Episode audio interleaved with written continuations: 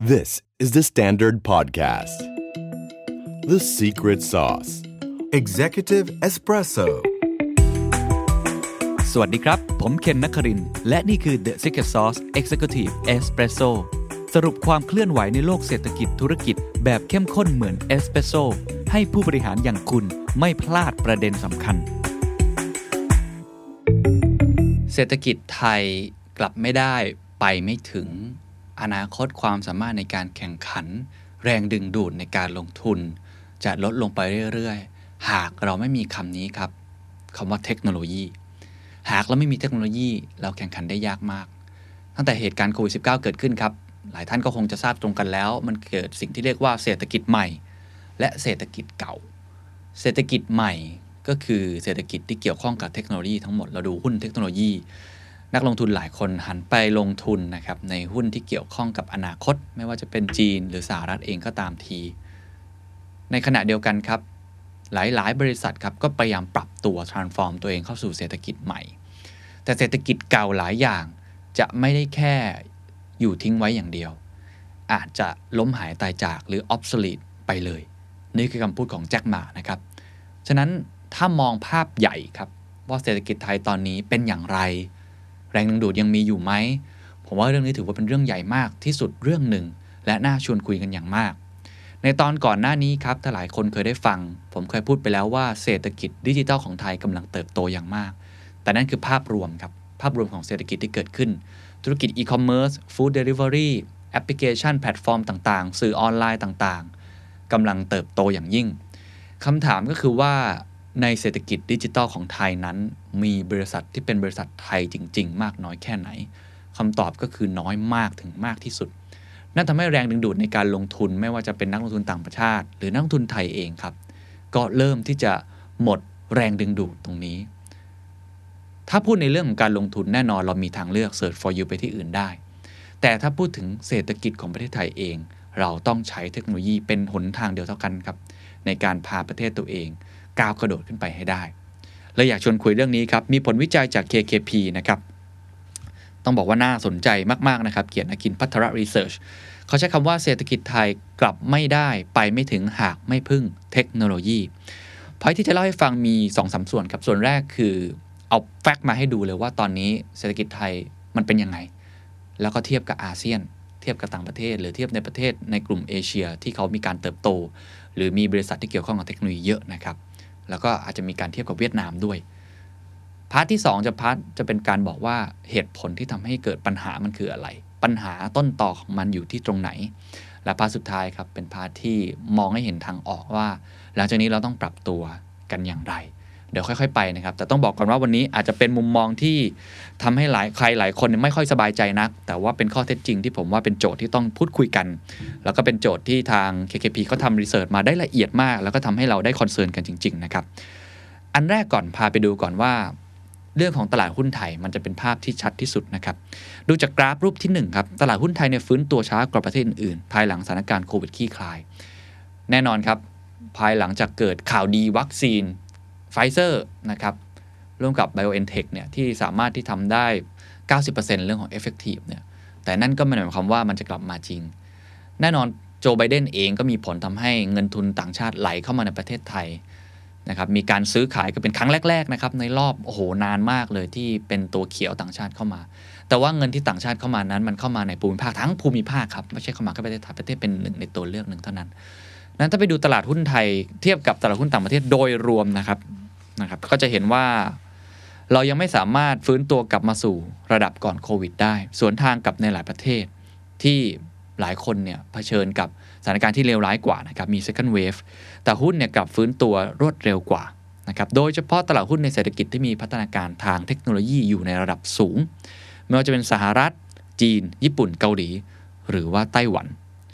ถ้าอยากเห็นความชัดเจนอีกนิดนึงครับเขาบอกความแตกต่างที่ชัดเจนก็คือโครงสร้าง นะครับของตลาดหุ้นไทยเนี่ยขาดบริษัทชั้นนำที่มุ่งความเป็นเลิศด้านเทคโนโลยี ให้ดูรูปที่ 2 ครับ รูปนี้จริงๆ ผมโชว์บ่อยเวลาไปบรรยายนะครับ แต่ว่ารูปนี้ทำรีเสิร์ชมาได้ชัดเจนมากครับ เป็นรูป Market Cap ที่ใหญ่ที่สุดนะครับ10 อันดับแรกในตลาดหุ้นไทยนะครับเทียบกับสหรัฐอเมริกา ลองดูของสหรัฐครับนะฮะก็จะเห็นเลยว่า Apple Amazon Microsoft Alphabet หรือ Google Facebook Tesla นะครับ Nvidia Adobe หรืออื่นๆเนี่ยเราจะเห็นเลยว่า 10 อันดับนะครับแรกเป็นเทคโนโลยีหมดเลย เป็นเทคโนโลยีหมดเลยนะฮะ ในขณะที่ถ้าดูของ Market Cap ประเทศไทยครับ อันดับหนึ่งแน่นอนครับปตท การท่าอากาศยานนะครับ AOT อันดับ 2 CPO อันดับ 3 AIS อันดับ 4 นะครับ SCG อันดับ 5ปตทสอพ GOF BDMs นะครับ CPF แล้วก็ SCB ก็จะเห็นว่าเป็นอุตสาหกรรมที่อยู่ใน O economy ไม่ว่าจะเป็นเรื่องของพลังงานนะครับเรื่องของ convenience stores airport นะครับเรื่องของ communication นะครับหรือ building material หรือว่าเรื่องของการแพทย์หรือ banking เองก็ตามที 10 อันดับแรกไม่มีบริษัทที่เป็นบริษัทเทคโนโลยีโดยตรงหรือ new economy โดยตรงจริง ๆ แน่นอนบริษัทเหล่านี้ก็พยายาม transform ตัวเองนะครับ แต่ว่าพื้นฐานของเขา core business ของเขายังเป็น old economy อยู่ หลายคนบอกเฮ้ยอย่างนี้มันโจมตีเราเกินไปหรือเปล่านะฮะเพราะว่าสหรัฐเนี่ยเป็นประเทศที่เขาพัฒนาแล้วนะเขามีแพลตฟอร์มมากมายหลากหลายให้เห็นนะกลุ่มแฟงเนาะ F W A NG ที่หลายคนคงจะเคยได้ยินกันอย่างที่ผมกล่าวไปแล้วนะครับ Facebook Amazon Apple Netflix Google อะไรแบบนี้เป็นแกนกลาง ก็เลยคิดว่าอังั้นลองไปดูประเทศอื่นๆดีไหมครับ ในภูมิภาคที่อยู่ใกล้กับเรามากยิ่งขึ้น ว่ามันเป็นยังไงฮะ มูลค่าของตลาดหุ้นเทคโนโลยีเทียบกับมูลค่าตลาดทั้งหมด มีหลายประเทศมาให้ดูนะครับ ไต้หวันครับอยู่ที่ 57%ไต้หวันนี่เป็นเจ้าแห่งเทคโนโลยีนะครับ ผลิตชิปต่างๆ ผลิตเรื่องของอุปกรณ์นะครับ ไม่ว่าจะเป็นขั้นกลาง หรือว่าขั้นต้นต่างๆเนี่ยให้กับหลายบริษัทมากอิเล็กทรอนิกส์เกาหลีใต้ครับ 37%ครับ สหรัฐครับ ที่เมื่อกี้มี market cap สูง ๆ นะครับ 28%ญี่ปุ่นครับ 16%จีนครับ 12%ฮ่องกง 5%และประเทศไทยครับ 3%ประเทศไทยเป็นตลาดหุ้นนะครับ มี new economy หรือมูลค่าตลาดที่เกี่ยวข้องกับหุ้นเทคโนโลยีเพียงแค่ 3%นั่นไม่แปลกใจครับที่เงินทุนต่างๆ ก็เลยรู้สึกว่า ไปลงทุนในประเทศที่น่าสนใจกว่านะครับมีแรงดึงดูดมากกว่านะครับ3%เองเท่านั้นนะครับอลองมาดูกันอีกนิดนึงไหมครับ ว่าถ้าอย่างนั้นเนี่ยเราดูเพื่อนบ้านของเรากันบ้าง เขาบอกว่าไทยเนี่ยกำลังถูกเพื่อนบ้านแซงหน้าในด้านเทคโนโลยีและนวัตกรรมพูดง่ายคือระดับการใช้เทคโนโลยีขั้นสูงในภาคการผลิตของไทยในภาพรวมแทบไม่มีการพัฒนาเลยในช่วงทศวรรษที่ผ่านมา ไทยยังคงผลิตสินค้าแบบเดิม ที่เริ่มไม่เป็นที่ต้องการของตลาดโลกที่เปลี่ยนแปลงไป สะท้อนนะครับผ่านดัชนีนี้ครับการฟื้นตัวของการส่งออก เมื่อกี้ผมพูดเรื่องของบริษัทไปแล้วในตลาดหุ้นนะครับมาดูการฟื้นตัวของการส่งออกหลังโควิดครับที่สินค้าเทคโนโลยีนั้นเป็นที่ต้องการมากขึ้นทำให้ประเทศอย่างเกาหลีใต้ ไต้หวัน หรือแม้กระทั่งเวียดนาม เริ่มเห็นการส่งออกกลับมาขยายตัวแล้วตั้งแต่เดือนกันยายนที่ผ่านมา ในขณะที่การส่งออกของไทยยังคงหดตัวเป็นเดือนที่ 5 ติดต่อกัน แน่นอนฟื้นตัวกลับมาบ้าง แต่ก็ยังยอมรับว่าอยู่ในแดนที่ไม่ค่อยดีนักนะครับ ความสามารถในการแข่งขันของการส่งออกของไทยนั้นลดลงอย่างชัดเจนครับ โดยอัตราการเติบโตการส่งออกสินค้าอุตสาหกรรมของไทยลดลงอย่างต่อเนื่อง จากระดับเลข 2 หลักลงมาที่ระดับต่ำกว่า 5%ตลอดช่วง 4-5 ปีที่ผ่านมา ในขณะที่ประเทศคู่แข่งครับอย่างเวียดนามเนี่ยมีการส่งออกสินค้าอุตสาหกรรมเติบโตเฉลี่ยกว่า 20%ต่อปี ตลอดช่วง 2 ทศวรรษที่สำคัญก็คือ สัดส่วนการส่งออกสินค้าที่ใช้เทคโนโลยีขั้นสูงครับ หรือว่า High Tech Manufacturing Products อันนี้สำคัญนะครับ ก็คือสัดส่วนคล้ายๆกับตลาดหุ้นเมื่อกี้ แต่นี้ดูเรื่องของการการส่งออกสินค้าที่ใช้เทคโนโลยีขั้นสูงว่าเป็นยังไง ของไทยเนี่ยอยู่ที่ระดับประมาณ 23%ครับ ดูตามกราฟรูปที่ 4 ได้นะครับ เส้นสีแดงคือประเทศไทย ของเวียดนามครับ จากเส้นสีดำตอนแรกที่ เขาเปอร์เซ็นต์เขาไม่ได้เยอะมากนะครับ ตอนนี้ตั้งแต่ปี 2012 เขาแซงหน้าไปแล้วครับ ปัจจุบันอยู่ที่ 40%ของการส่งออกทั้งหมดนะครับ ก็จะเห็นภาพได้ชัดเจนเลยว่ามันเป็นสัดส่วนที่เขาใช้เทคโนโลยีขั้นสูงหรือ High Tech Manufacturing มากกว่านะครับ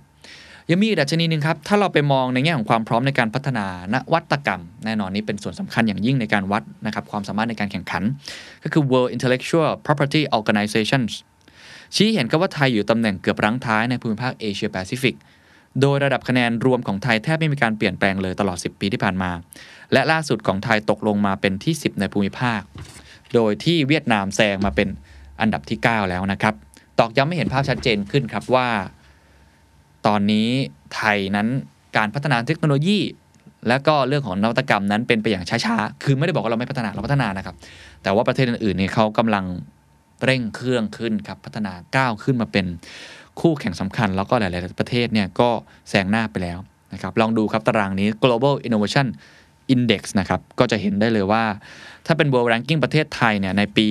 2020 นะครับอยู่ที่อันดับที่ 44เวียดนามอยู่ 42 นะครับ มาเลเซีย 33 นิวซีแลนด์ 26 ออสเตรเลีย 23 ญี่ปุ่น 16 จีน 14 ฮ่องกง 11 เกาหลีใต้ 10 แล้วก็สิงคโปร์อันดับที่ 8 นะครับ แต่ถ้าเทียบใน Asia Pacific Ranking เนี่ยเราอยู่อันดับที่ 10 เลยนะครับฉะนั้นอันนี้ก็ก็เป็น index หนึ่งนะครับที่เอามาให้เห็นเพื่อความชัดเจนที่เกิดขึ้นนะครับ ทีนี้ถามว่าปัญหามันอยู่ที่ตรงไหน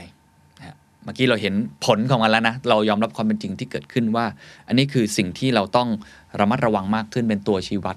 นะครับ เหตุมันอยู่ที่ตรงไหน เขาบอกว่าจริง ๆ ประเทศไทยเนี่ยเริ่มมีนโยบายนะครับเรื่อง Thailand 4.0 ที่เริ่มมาตั้งแต่ปี 2015 แล้ว เราได้ยินคำนี้มาเยอะนะครับ Thailand 4.0 เอาโมเดลการพัฒนาอุตสาหกรรม 4.0 มานะครับปรับใช้ แล้วเราก็เรื่องเห็นเรื่องของการต่อยอดอุตสาหกรรม New S Curve เยอะมากนะครับไม่ว่าจะเป็นอันเดิมที่เราทำได้ดีอยู่แล้วในรอบ 10-20 ปีที่ผ่านมานะครับพัฒนาเพิ่มมากขึ้น ยกตัวอย่างเช่นยานยนต์แล้วก็เปลี่ยนเป็นยานยนต์สมัยใหม่เนาะเป็น electronic เอ่อ vehicles นะครับอิเล็กทรอนิกส์อัจฉริยะนะครับการท่องเที่ยวแล้วก็พยายามเน้นเรื่อง medical มากขึ้นเป็นท่องเที่ยวเชิงสุขภาพ การเกษตรแล้วก็พยายามปรับให้เป็นเกษตร แล้วก็เทคโนโลยีชีวภาพ หรือว่าการแปรรูปอาหาร อันนั้นคือเดิมอยู่แล้ว แล้วก็ต่อยอดให้ดีขึ้น ในขณะเดียวกันครับการสร้าง new S curve ใหม่ก็มีครับอ่าก็คือหุ่นยนต์นะครับ robotics การบินและโลจิสติกเชื้อเพลิงและเคมีชีวภาพอุตสาหกรรมดิจิทัล แล้วก็การแพทย์ครบวงจร อันนี้ถ้าอยากเห็นภาพชัดๆไปดูที่อุตสาหกรรมเป้าหมายของ EEC ซึ่งตั้งใจให้เป็นเขตเศรษฐกิจพิเศษมากที่เน้นตรงนี้ที่ดึงดึงดึงดูดการลงทุนมา ก็เห็นชัดนะครับเขาเน้นตรงนี้มาก แต่ว่าเขาบอกว่าผ่านมา 5 ปีกว่าแล้วครับ แผนการและขั้นตอนการดำเนินงานนั้นยังไม่ค่อยชัดเจน แล้วก็ยังไม่มีประสิทธิผลนะครับส่วนหนึ่งก็คือโครงสร้างของเศรษฐกิจไทยยังขาดปัจจัยพื้นฐานสำคัญ ที่จะเร่งให้เกิดนวัตกรรม แล้วก็พันพัฒนาด้านเทคโนโลยีอย่างเป็นรูปธรรม ถามว่าปัจจัยสำคัญที่ ทำให้มันไม่เกิด หรือมันไม่สนับสนุนให้เกิดการยกระดับเทคโนโลยี แม้ว่าจะมีนโยบายที่ชัดเจนแล้วก็ตามทีมี EEC แล้วก็ตามทีมันคืออะไรเอ่อ KKP มองขาด 3 ปัจจัยสำคัญดังนี้ครับ อันที่หนึ่งครับเขาบอกว่าอินฟราสตรักเจอร์ไทยเนี่ยยังขาดแคลนโครงสร้างพื้นฐานทางเทคโนโลยี โดยเฉพาะในด้านการศึกษาและบุคลากร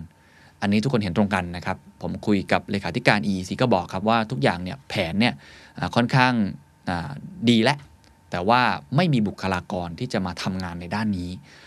ยากนะครับในการ up skill แล้วก็ re skill เขาบอกการขาดแรงงานนะครับการขาดแคลน human capital หรือต้นทุนมนุษย์เนี่ยเป็นหนึ่งในปัญหาสำคัญของไทย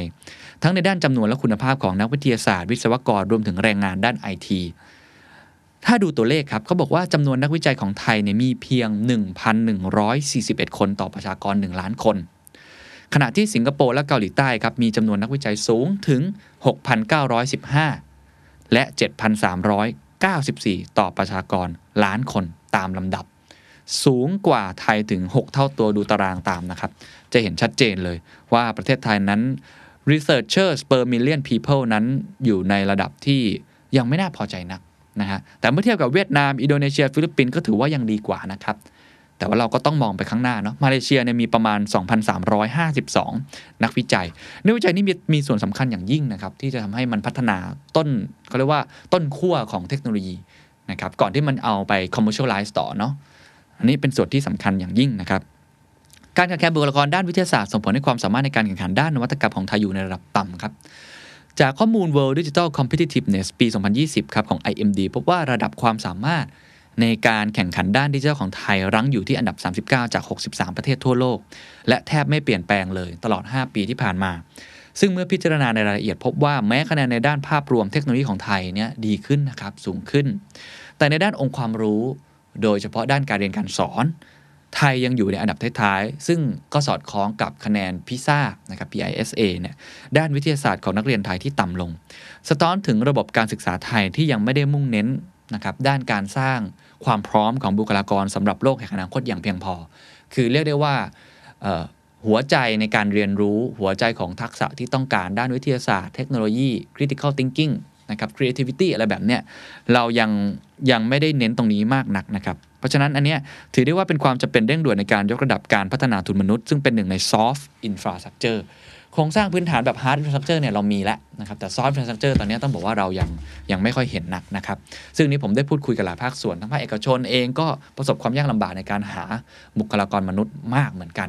ภาครัฐเองก็คอนเซิร์นเรื่องนี้ แต่ผมเชื่อว่ามีความคืบหน้านะครับ หลายคนก็พยายามเดินหน้าในตรงนี้อย่างยิ่งนะครับ นั่นคือข้อที่1นนะครับข้อที่ 2 คือ investment ไทยเนี่ยขาดทั้งการลงทุนทั้งด้านการวิจัยและพัฒนาคือ R&D แล้วก็การลงทุนโดยตรงจากต่างประเทศ ที่จะช่วยต่อยอดทางเทคโนโลยี เวลาเขาวัดเนี่ยเขาก็วัด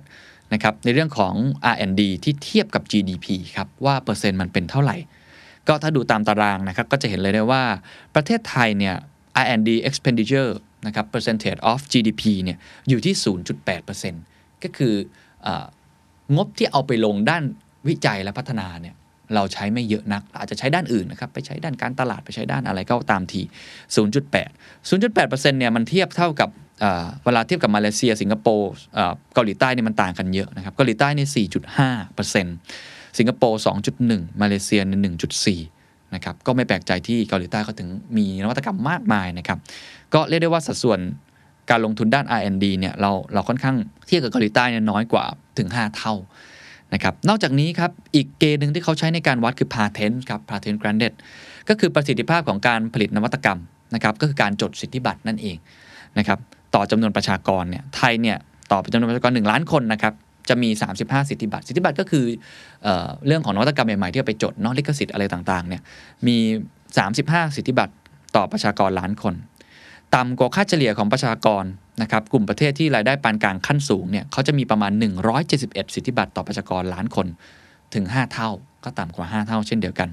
มาเลเซียเช่นเช่นเดิมครับเขาก็มีเทคโนโลยีที่ค่อนข้างพัฒนานะครับ คือ มีการจดสิทธิบัตรสูงถึง 126 ต่อประชากรล้านคน ก็สูงกว่าไทยเนี่ยสถึงสเท่าเลยนะครับโอ้ถ้าไปดูเกาหลีใต้นี่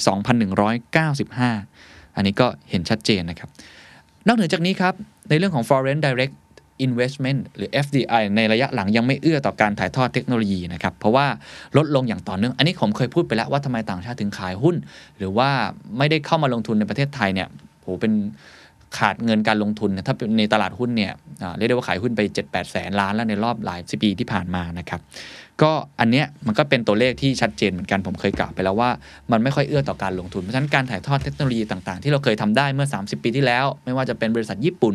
ที่เกิดขึ้นใน Eastern Seaboard เองตอนเนี้ยมันก็อาจจะไม่ได้มีมากนัก นั่นคือข้อที่ 2ข้อที่ 3 ครับปัจจัยที่ทำให้มันไม่สนับสนุนให้เกิดการพัฒนาเทคโนโลยีนะครับก็คือเรื่องของ incentives ครับ หรือว่าโครงสร้างผลตอบแทนและแรงจูงใจในระบบเศรษฐกิจไทย ไม่ได้เอื้อให้เกิดการพัฒนานวัตกรรมในวงกว้างนะครับ ซึ่งอันนี้ต้องบอกว่าในธรรมชาติของการสร้างนวัตกรรมเนี่ยมันมันมี trial and error อยู่แล้ว มันมี failure rate ที่สูงอยู่แล้วมันต้องเบสนะครับ เหมือนเราลงทุนในสตาร์ทอัพเนี่ยมัน1ต่อ 10 นะ ที่จะได้พัฒนามันต้องล้มเหลวอะล้มลุกคุกคาน เพราะฉะนั้นเนี่ยแนวโน้มที่ให้ผลตอบแทนของบริษัทเหล่านี้มันก็ต้องสูงกว่า เพราะว่าเขาเจ็บตัวได้ง่ายกว่ากว่าจะเกิดสิ่งใหม่ๆ เกิดขึ้นกว่าจะเกิดโทรศัพท์มือถือสักเครื่องหนึ่งอะไรแบบนี้นะครับมันใช้เวลากว่าแล้วมันลงทุนเยอะกว่า เพราะฉะนั้นเนี่ยมันก็เลยต้องมีอินสันทีฟเหล่านี้เพื่อจูงใจให้กับเขานะครับแต่เขาบอกว่างานวิจัยที่ผ่านมาชี้เห็นคำว่าโครงสร้างทางเศรษฐกิจไทยในปัจจุบันเนี่ยหลายอุตสาหกรรมมีผู้เล่นน้อยราย และมีอุปสรรคในการเข้าสู่ตลาดหรือ barrier to entry นั้นสูงมาก และมีการกระจุกตัวของผลกำไรสูง สอดคล้องกับการจัดอันดับด้านระดับการแข่งขันของตลาดในประเทศ ดูรูปที่ 6 ตามนะครับ global competitiveness index ด้านระดับการแข่งขันในตลาดภายในประเทศ ไทยนี่มีอันดับที่แย่ลงเรื่อยๆครับจากอันดับที่ 58 เป็น 65 ในช่วงปี 2017 ถึง 2019 นะครับ นักวิจัยชี้เห็นครับว่า การมีอำนาจตลาดสูงเป็นข้อจำกัดของการพัฒนาเทคโนโลยีและนวัตกรรม เนื่องจากบริษัทใหญ่ที่มีรายรับและกำไรสูงจากอำนาจตลาด จะไม่มีแรงจูงใจในการลงทุน เพื่อประสิทธิภาพการผลิตและพัฒนานวัตกรรม เขาก็เลยจะแทนที่จะไปลงทุนด้าน R&D เขาก็อาจจะเลือกที่จะแสวงหาหรือรักษาอำนาจตลาด ผ่านนกลไกและเครือข่ายต่างๆ มากกว่า คือเอาเงินไปลงทุนในด้านอื่นมากกว่า ที่จะเอามาคงคุณในด้านเทคโนโลยีและนวัตกรรม เพราะว่าพูดง่ายๆคือเขาเป็นที่หนึ่งอยู่แล้ว แล้วมันมี barrier to entry สูงมากเขาไม่ต้องแข่งขันกับใคร ถ้าไม่ต้องแข่งขันใครเขาก็ไม่ต้องพัฒนาถูกไหมลูกค้าก็ต้องใช้ของเดิมๆไป เมื่อเทียบกับตลาดอื่นๆ อย่างเช่น ตลาดของสื่ออะอย่างของผมเองเนี่ยมันไม่มี barrier to entry ใครๆก็เข้ามาได้ ทุกคนก็ต้องพัฒนานวัตกรรม ผมก็ต้องพัฒนาตัวเองพอดแคสอะไรก็ต้องพัฒนา virtual conference อะไรก็ต้องพัฒนาขึ้น แต่ว่ามันมีหลายหลายอุตสาหกรรมของประเทศไทยที่มันไม่ได้เป็นดังนั้น เมื่อมันมันไม่ได้เป็นดังนั้นเนี่ยมันก็ทำให้บริษัทแบบนี้เขาอาจจะไม่จำเป็นต้องพัฒนานวัตกรรมมากนัก อันนี้คือเหตุผลของอทาง KKP นะครับ อีกประเด็นหนึ่งครับในเรื่องของ incentives ก็คือความอ่อนแอในการคุ้มครองทรัพย์สินทางปัญญาหรือ intellectual property rights และกฎระเบียบที่ยุ่งยากสำหรับการตั้งธุรกิจสตาร์ทอัพในไทยเนี่ยเพิ่มต้นทุนของการวิจัยแล้วก็การพัฒนาประเทศ เขาบอกว่าการคุ้มครองทรัพย์สินทางปัญญาเนี่ยนับเป็นจุดอ่อนที่สุดในด้านกฎหมายทางธุรกิจของไทย เมื่อเทียบกับกฎระเบียบด้านอื่น ก็ถ้าเราได้คุยกับสตาร์ทอัพหลายๆรายนะครับอินสันティブต่างๆเนี่ยไม่ว่าจะเป็นเรื่องภาษี ไม่ว่าจะเป็นเรื่องการสนับสนุนต่างๆเนี่ยก็ต้องยอมรับครับว่าจริงๆหลายๆประเทศในอาเซียนอาจจะ มีความได้เปรียบด้านนี้มากกว่า คือทำได้ตรงเป้าตรงจุดมากกว่านะครับประเทศไทยเนี่ยอยู่ในอันดับท้ายของการคุ้มครองทรัพย์สินทางปัญญาระหว่างประเทศนะครับสะท้อนถึงต้นทุนที่มองไม่เห็นของการลงทุนวิจัยและพัฒนาที่ผลลัพธ์ที่ได้มันอาจนำไปสู่การลอกเลียนแบบได้ ก็คืออุตสาหกรรมนวัตกรรมมาเนี่ยแต่ว่าเรื่องการปกป้องลิขสิทธิ์ปัญญามันไม่ค่อยดีนะคนก็รู้สึกว่าโอ้โหถ้าอย่างนั้นเนี่ยก็อาจจะไปทำที่ประเทศอื่นดีกว่าทำแล้ว เราก็สามารถที่จะชนะได้ ถ้าเกิดเราลงทุนแล้วเราเจอนวัตกรรม จริง ๆ นะครับ อีกประเด็นหนึ่งครับ คือบทบาทธุรกิจสตาร์ทอัพที่มีความโดดเด่นในด้านเทคโนโลยีและนวัตกรรมเนี่ยกำลังมีความสำคัญนะครับเพิ่มขึ้นทั่วโลก ก็มีข้อจำกัดของอการตั้งธุรกิจในไทยอยู่มาก อันนี้ผมพูดคุยกับสตาร์ทอัพหลายคนนะครับก็เห็นตรงกันนะครับ เช่น 1. การตีกรอบภาคธุรกิจที่อยู่ในข่ายได้รับการส่งเสริมการลงทุนอยู่ในวงจำกัด 2. ความยุ่งยากในการจ้างบุคลากรต่างประเทศทั้งในด้านรูปแบบวีซ่าและจำนวนที่อาจจ้างได้ 3. ครับความเสียเปรียบด้านภาระภาษีของธุรกิจสตาร์ทอัพที่จดทะเบียนในไทย โดยเฉพาะภาษีจากการควบรวมกิจการ หรือว่า M&A ส่งผลให้ไทยเนี่ยยังไม่มี ecosystem หรือระบบนิเวศ ที่เหมาะสมต่อธุรกิจสตาร์ทอัพและไทยเนี่ยยังมีธุรกิจสตาร์ทอัพเนี่ยค่อนข้างน้อยนะครับ ขณะที่เม็ดเงินเดินด้านลงทุนสตาร์ทอัพเนี่ยเป็นระดับท้ายของอาเซียน ถ้าเราดูตามตารางรูปที่ 8 เราจะเห็นเลยว่าเงินลงทุนจาก VC หรือ Venture Capital Funding เนี่ยเพียง 1.3 แสนล้านดอลลาร์ แล้วก็ยังไม่มียูนิคอร์หรือสตาร์ทอัพที่มีมูลค่าบริษัทมากกว่า billion นะครับหรือ 1,000 ล้านเหรียญดอลลาร์สหรัฐ แม้แต่บริษัทเดียวนะครับ เพราะนั้นก็ต้องบอกว่ามันห่างไกลกับเป้าหมายของสำนักงานนวัตกรรมแห่งชาติที่มุ่งหวังให้ไทยเนี่ยติด1ใน20 ของ Startup Nation ให้ได้ ก็เห็นตารางนี้ก็จะชัดเจนนะครับว่า ในแง่ของการลงทุนเนี่ยไม่ว่าจะเป็น total VC funding ใน 2019 นะครับตัวเลขเนี่ยประเทศไทยอยู่ที่ประมาณ 129 นะครับล้าน เหรียญสหรัฐเเทียบกับฟิลิปปินส์มาเลเซียเวียดนามอินโดนีเซียสิงคโปร์เนี่ยโอ้น้อยกว่าหลายเท่าพอสมควร ตัวเลขนี้ผมก็เพิ่งเคยได้เห็นนะครับ number of deals funded ก็น้อยกว่า เช่นเดียวกันนะครับอยู่ที่ 30 สิงคโปร์นี่ 210 นะครับ อินโดนีเซีย 141 เวียดนาม 70 มาเลเซีย 46 นะฮะ ส่วนยูนิคอร์นอย่างที่บอกเราศูนย์นะครับ ฟิลิปปินส์เนี่ยมียูนิคอนนะครับ 1 เวียดนามเนี่ยมี 1 อินโดนีเซียมีถึง 5 สิงคโปร์มีถึง 6 มาเลเซียยังศูนย์อยู่เช่นเดียวกันนะครับ ก็ ภาพนี้เป็นภาพสะท้อนที่ค่อนข้างที่จะจริงๆ ผมล่าสุดผมได้คุยกับคนที่จริง ๆ ก็ถือว่ามีความฝันอยากเป็นยูนิคอนมาก แล้วก็ค่อนข้างเข้าใกล้มากก็คือพี่ยอดวงในนะครับ ที่ตอนนี้เมิร์ชกับทางไลน์นะครับก็เป็นไลน์แมนวงในเนาะท่านก็ก็ได้บอกกับผมเหมือนกันว่า ภาครัฐเนี่ยสิ่งที่เขาคุยกันมาตลอดเนี่ยเข้าใจเขาหมดเลยนะครับ แต่ว่ามันยังไม่เกิด implication อ่าไม่เกิด invitation สักเท่าไหร่ ซึ่งก็ไม่รู้ว่ามันเกิดจากอะไรนะครับ แล้วก็ ปัญหาที่เขามองเห็นก็คือภาครัฐเนี่ยจริง ๆไม่จำเป็นที่จะต้องเป็นคนที่มาเล่นเอง แต่เป็นคนที่คอยรดน้ำให้นะครับสนับสนุนให้พอเห็นประเด็นที่ 3 นี้นะครับเรื่องของปัจจัยสนับสนุนเนี่ยแต่ละประเทศเนี่ยจริงๆมีสตาร์ทอัพหลายรายนะครับในไทยที่เขาเขาไปจดทะเบียนบริษัทในสิงคโปร์เพราะว่าอินเซนティブมันมันดีกว่านะครับล่าสุดผมเพิ่งเห็นข่าวมานะครับซึ่งผมว่ามันเป็นการสะท้อนวิสัยทัศน์ที่น่าสนใจคือ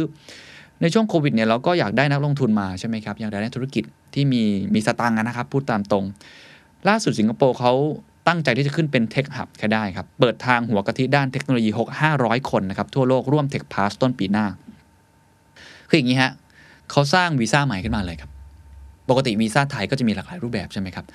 เขาสร้างวีซ่าใหม่ขึ้นมาเลยครับ ในสิงคโปร์ตั้งเป้าไว้ครับ คุณซาน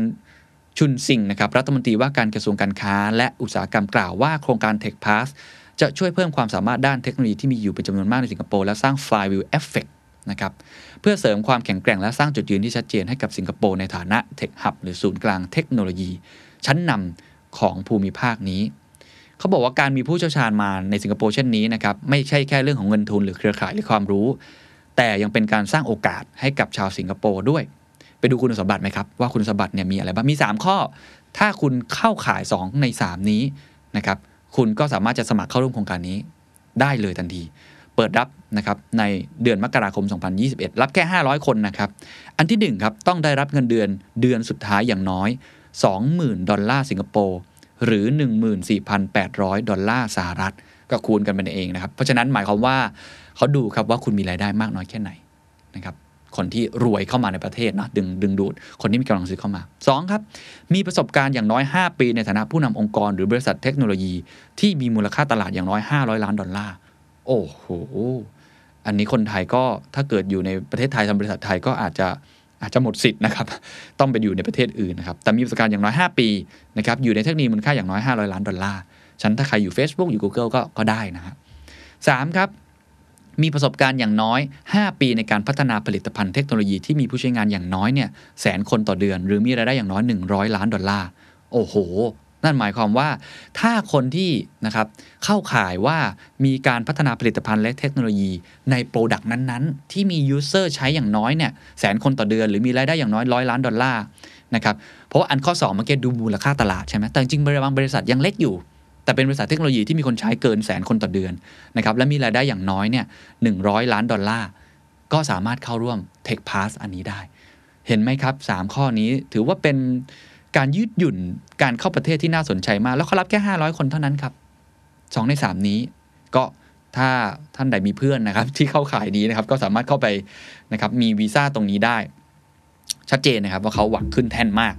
นี่เป็นตัวอย่างหนึ่งนะสำหรับผมเป็นตัวอย่างหนึ่งในการยืดหยุ่น กฎเกณฑ์และกฎระเบียบต่างๆ เพื่อทำให้เขาเนี่ยสามารถที่จะสร้างความสามารถในการแข่งขันได้เองนะครับนอกเหนือจากนี้ครับผมไปต่อนะครับเรื่องเมื่อกี้เราพูดไปแล้วของประขาดปัจจัยสนับสนุนนะครับยังมีอีกเรื่องหนึ่งที่น่าพูดคุยคือเศรษฐกิจไทยเนี่ยเสี่ยงติดลมห่างไม่ปิดช่องว่างทางเทคโนโลยีและวัตกรรม คือ ถ้าเกิดเรายังไม่ปิดช่องว่าง เหล่านี้เรามีโอกาสติดลมได้เลย 3 ข้อครับ 3 ความเสี่ยงถ้าไม่เร่งพัฒนาจะเกิดสิ่งเหล่านี้ ผมจะไปเร็วนิดนึงนะครับ ข้อที่1ครับถ้าธุรกิจเดิมไม่ยอมเปลี่ยนแปลงตัวเองจะล้มหายตายจากไปอย่างไม่ทันตั้งตัวนะครับผมว่าอันนี้เราชัดเจนนะครับถ้าไปดูตารางนี้ครับดูกราฟนี้ครับผมพูดบ่อยก็จริงแต่ว่าพอมาดูกราฟนี้จะเห็นครับเขาบอกว่าตลาดหุ้นไทยในมีสัดส่วนของการภาคธุรกิจที่อาจได้รับผลกระทบจากการเปลี่ยนแปลงของเทคโนโลยีราว 2 ใน 3 ของมูลค่าตลาด ก็ดูทั้งหมดนะครับ ดูวงกลมนี้ก่อนก็ได้ครับ สีแดงคือเสี่ยงสุดนะครับ 34.66%สีชมพูคือเสี่ยงปานกลางคือ 36.25%ต่อเทคโนโลยีนะครับ เสี่ยงน้อยแต่ไม่ได้บอกว่าไม่เสี่ยงนะครับ 29.09%ก็จะเห็นได้เลยว่า 2 ใน3เนี่ยมีความเสี่ยงนะสิ่งที่มีความเสี่ยงนะลองดูกันสนุกๆน,นะฮะ อันแรกครับเรื่องของ oil นะครับ เรื่องของ regional banks นะครับ real estate development นะครับ integrated oil นะครับ เรื่องของ department stores อันนี้เสี่ยงสูงที่สุดนะครับ เสี่ยงปานกลางครับ telco นะครับ telecommunications เรื่องของ chemical specialty นะครับ food retail agriculture commodities นะครับ retail แล้วก็ finance แล้วก็ leasing อะไรต่างๆ ส่วนที่ไม่ค่อยอาจจะกระทบไม่เยอะมากก็พวก electric utilities นะครับ หรือเรื่อง hospital nursing management นะครับ หรือพวก alternative power hotel resort cruise อะไรอย่างนี้นะครับ คือธุรกิจที่เกี่ยวข้องกับภาคบริการเนี่ยที่ยังใช้คนเยอะอยู่เนี่ย ส่วนใหญ่ก็ยังไม่ได้โดนกระทบ แต่นี่คือเห็นภาพว่ามันมีความเสี่ยง เขาก็เลยยกตัวอย่างเช่นเรื่อง EV revolution การปฏิวัติยานยนต์ไฟฟ้านะครับ หรือว่าเศรษฐกิจแบบแพลตฟอร์ม ก็แพลตฟอร์มก็คือ e-commerce นะครับที่เข้ามา Shopee Lazada JD หรือว่า Grab Uber นะครับฟู้ดแพนด้าหรืออะไรแบบนี้นะครับโกเจ็กอะไรอย่างเงี้ยหรือว่า สิ่งที่ผมโดนเองเนาะ Facebook Google Line Twitter เหล่านี้มันมันจะมาปฏิวัตินะครับเขาพาไปดู EV สั้นๆนะผมก็ตัวเลขนี้น่าสนใจเขาบอกว่า 2020 เนี่ย สัดส่วนของ EV หรือรถไฟฟ้าเนี่ยยอดขายทั่วโลกเนี่ยอยู่ที่ประมาณ 3%นะครับ ซึ่งส่วนใหญ่อยู่ในจีนด้วยนะครับในปี 2040 ครับ จะอยู่ที่ 58%หมายความว่ารถที่อยู่ตามท้องท้องถนนครับ ที่ขายได้ประมาณครึ่งหนึ่งเนี่ยจะเป็นรถยนต์ยานยนต์ไฟฟ้า เพราะฉะนั้นก็เราก็ต้องปรับตัวในเรื่องนี้นะครับ มันจะช้าหรือเร็วเท่านั้นเอง แพลตฟอร์มอีคอมเมิร์ซครับ ก็มีปัญหาแน่นอนกับ modern trade ห้างสรรพสินค้า หรือว่าการเรียกรถรับจ้างการสั่งซื้ออาหารนะครับห้องพักการให้สินเชื่อ หรือแม้แต่การหาคู่ก็จะมีผลกระทบด้านนี้ ผมว่าอันนี้ผมก็พูดค่อนข้างบ่อย อันที่2ครับเศรษฐกิจไทยจะดึงดูดการลงทุนโดยตรงจากต่างประเทศได้น้อยลง และความเสี่ยงจากการย้ายฐานการผลิตออกไปประเทศเพื่อนบ้านเพิ่มมากขึ้น ก็ชัดเจนนะครับดูตามกราฟค่าแรงเฉลี่ยของเราเนี่ยอยู่ที่ต่อเดือนขั้นต่ำอยู่ที่ประมาณ 323 บาทนะครับแต่ว่าของเวียดนามอยู่ที่ 171 นั้นค่าแรงไทยเนี่ยสูงนะครับแน่นอนค่าแรงไทยสกิลของเราก็ยังโอเคอยู่นะถ้าเทียบกับต่างประเทศในระดับอาเซียนนะครับแต่ว่าก็มันก็ทำให้ความสามารถแข่งขันในของเรานี่ลดลงนะครับ เขาพาไปดูตัวเลขเวียดนามสั้นๆครับเขาบอกเวียดนามกำลังกลายเป็นจุดหมายปลายทางใหม่ของการลงทุนจากต่างประเทศที่จะย้ายเข้ามาในอาเซียนแทนไทยนะครับเราเห็นเรื่องของ deglobalization เนาะเรื่องของ regional นะครับ globalization เกิดขึ้น การย้ายฐานการผลิตจากจีนมาที่ภูมิภาคในสาอาเซียนมากขึ้น แต่ว่าถ้าดูจากสิทธิประโยชน์ของข้อตกลงการค้าเสรี ฐานการผลิตสินค้าอิเล็กทรอนิกส์นะครับด้านเทคโนโลยีเนี่ยเวียดนามเนี่ยเขาได้ได้ประโยชน์จากการช่วงชิงอำนาจ ตรงนี้ค่อนข้างเยอะนะครับกลุ่มประเทศในอาเซียนที่มีห่วงโซ่การผลิตและตลาดผูกพันกับทั้งจีนและสหรัฐเนี่ยมันมีเป้าหมายของ FDI มากนะครับเวียดนามได้ได้ประโยชน์จากอะไรบ้าง เขาบอกว่ามีทั้งการค้าเสรีระหว่างเวียดนามและสหภาพยุโรปนะครับ EVFTA นะครับหรือว่าอนาคตที่เขาเข้าไปเรื่องของ CPTPP นะครับขณะที่ไทยเนี่ยยังไม่มีการเรื่องของความตกลงการค้ากับตลาดหลักทั้งยุโรป ซึ่งผมเข้าใจว่าจริงๆกรมการ การเจรจาการค้าระหว่างประเทศดำเนินการอยู่นะครับพยายามมาก หรือกับกับสหรัฐนะครับ ก็เพราะฉะนั้นเนี่ยถ้าดูจากกราฟก็จะเห็นเลยว่าตั้งแต่ปี 2012 เป็นต้นมาครับมูลค่าการส่งออกในอุตสาหกรรมอิเล็กทรอนิกส์ของเวียดนามขยายตัวสูงกว่าไทย และในปัจจุบันเนี่ยก็สูงกว่าไทยถึง 3 เท่านะครับ อันนี้ก็เพราะฉะนั้นในด้านแรงงานเองด้วย หรือด้านการเป็นจุดหมายปลายทางในแง่ของข้อตกลงการค้าต่างๆ เราก็อาจจะต้องเร่งเครื่องพัฒนามากขึ้นนะครับ เขาบอกว่าผลสำรวจของเจโทรนะครับล่าสุดนะครับก็บอกว่าไทยไม่เนื้อหอมในหมู่นักลงทุนญี่ปุ่นอีกต่อไป เนื่องจากสิ่งที่นักลงทุนญี่ปุ่นพิจารณาเป็นปัจจัยแรกในการเลือกประเทศที่จะไปลงทุนคือสิทธิประโยชน์จากข้อตกลงการค้าเสรี นี่คือผลสำรวจจากเจโทรนะครับรวมถึงปัญหาการขาดแคลนด้านแรงงานเทคโนโลยีไอทีที่บริษัทญี่ปุ่นมองว่ามีส่วนสำคัญในการสร้างความสามารถการเติบโตของธุรกิจผ่านเทคโนโลยีนะครับก็แน่นอนประเทศไทยยัง มีอาหารอร่อยนะครับ มีอากาศธรรมชาติอะไรที่สวยงาม คนไทยก็น่ารัก แต่ว่านั่นอาจจะไม่ได้เป็นแรงดึงดูดที่มากเพียงพอนะครับ เพราะฉะนั้นนักลงทุนญี่ปุ่นมีแรงจูงใจจะขยายธุรกิจในไทยลดลง แต่มีแนวโน้มที่จะไปเวียดนามเพิ่มมากขึ้นนะครับ ข้อที่3ครับก็คือไทยจะไม่สามารถหลุดพ้นจากกับดักรายได้ปานกลางได้ ก็เรื่องของ middle income trap เรื่องสังคมผู้สูงอายุจำนวนประชากรวัยแรงงานเนี่ยเริ่มลดลงแล้ว ตั้งแต่ปี 2015 เป็นต้นมา นะครับเพราะฉะนั้นนี้ภาพรวมทั้งหมดก็ทำให้มันเป็นปัจจัยที่อาจจะทำให้เราติดลมได้นะครับ มาที่พาร์ทท้ายๆแล้วครับพอเราเห็นปัญหาทั้งหมดนะฮะจริงๆ เราต้องไปดูทางออกสักเล็กน้อย จริงๆ ก็มีทางออกอยู่นะครับนี่คือข้อเสนอจากฝั่งของ KKP ซึ่งผมว่าก็ก็น่าสนใจนะครับ เป็นโจทย์ที่น่าสนใจนะครับเขาบอกว่ามีประมาณ 3 ข้อด้วยกันนะครับ ข้อที่ 1 ครับ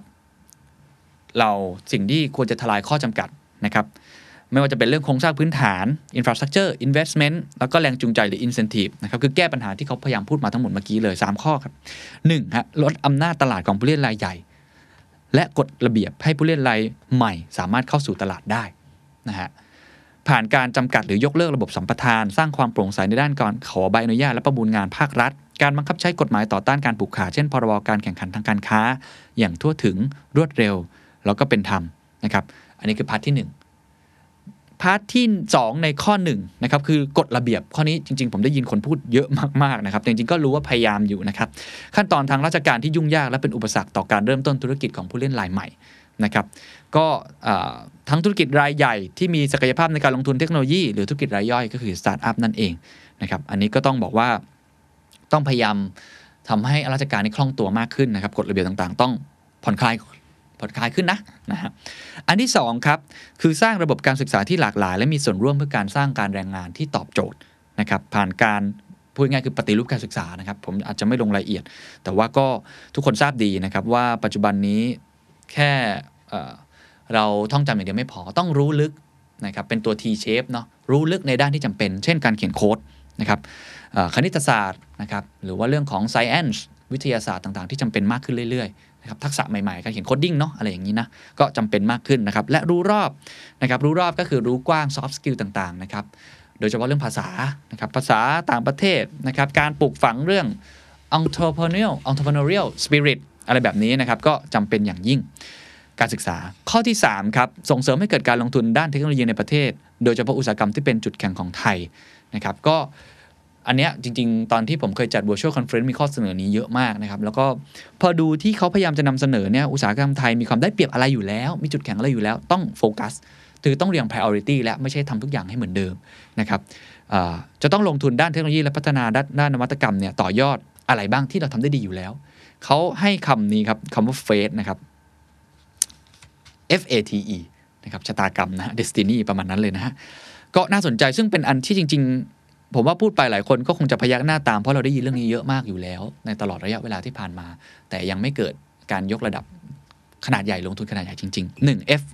food ครับการอาหารแล้วก็บริการอาหารนะครับประเทศไทยนี่ออกครัวของโลกอยู่แล้วนะครับแค่ยกระดับมันขึ้นมา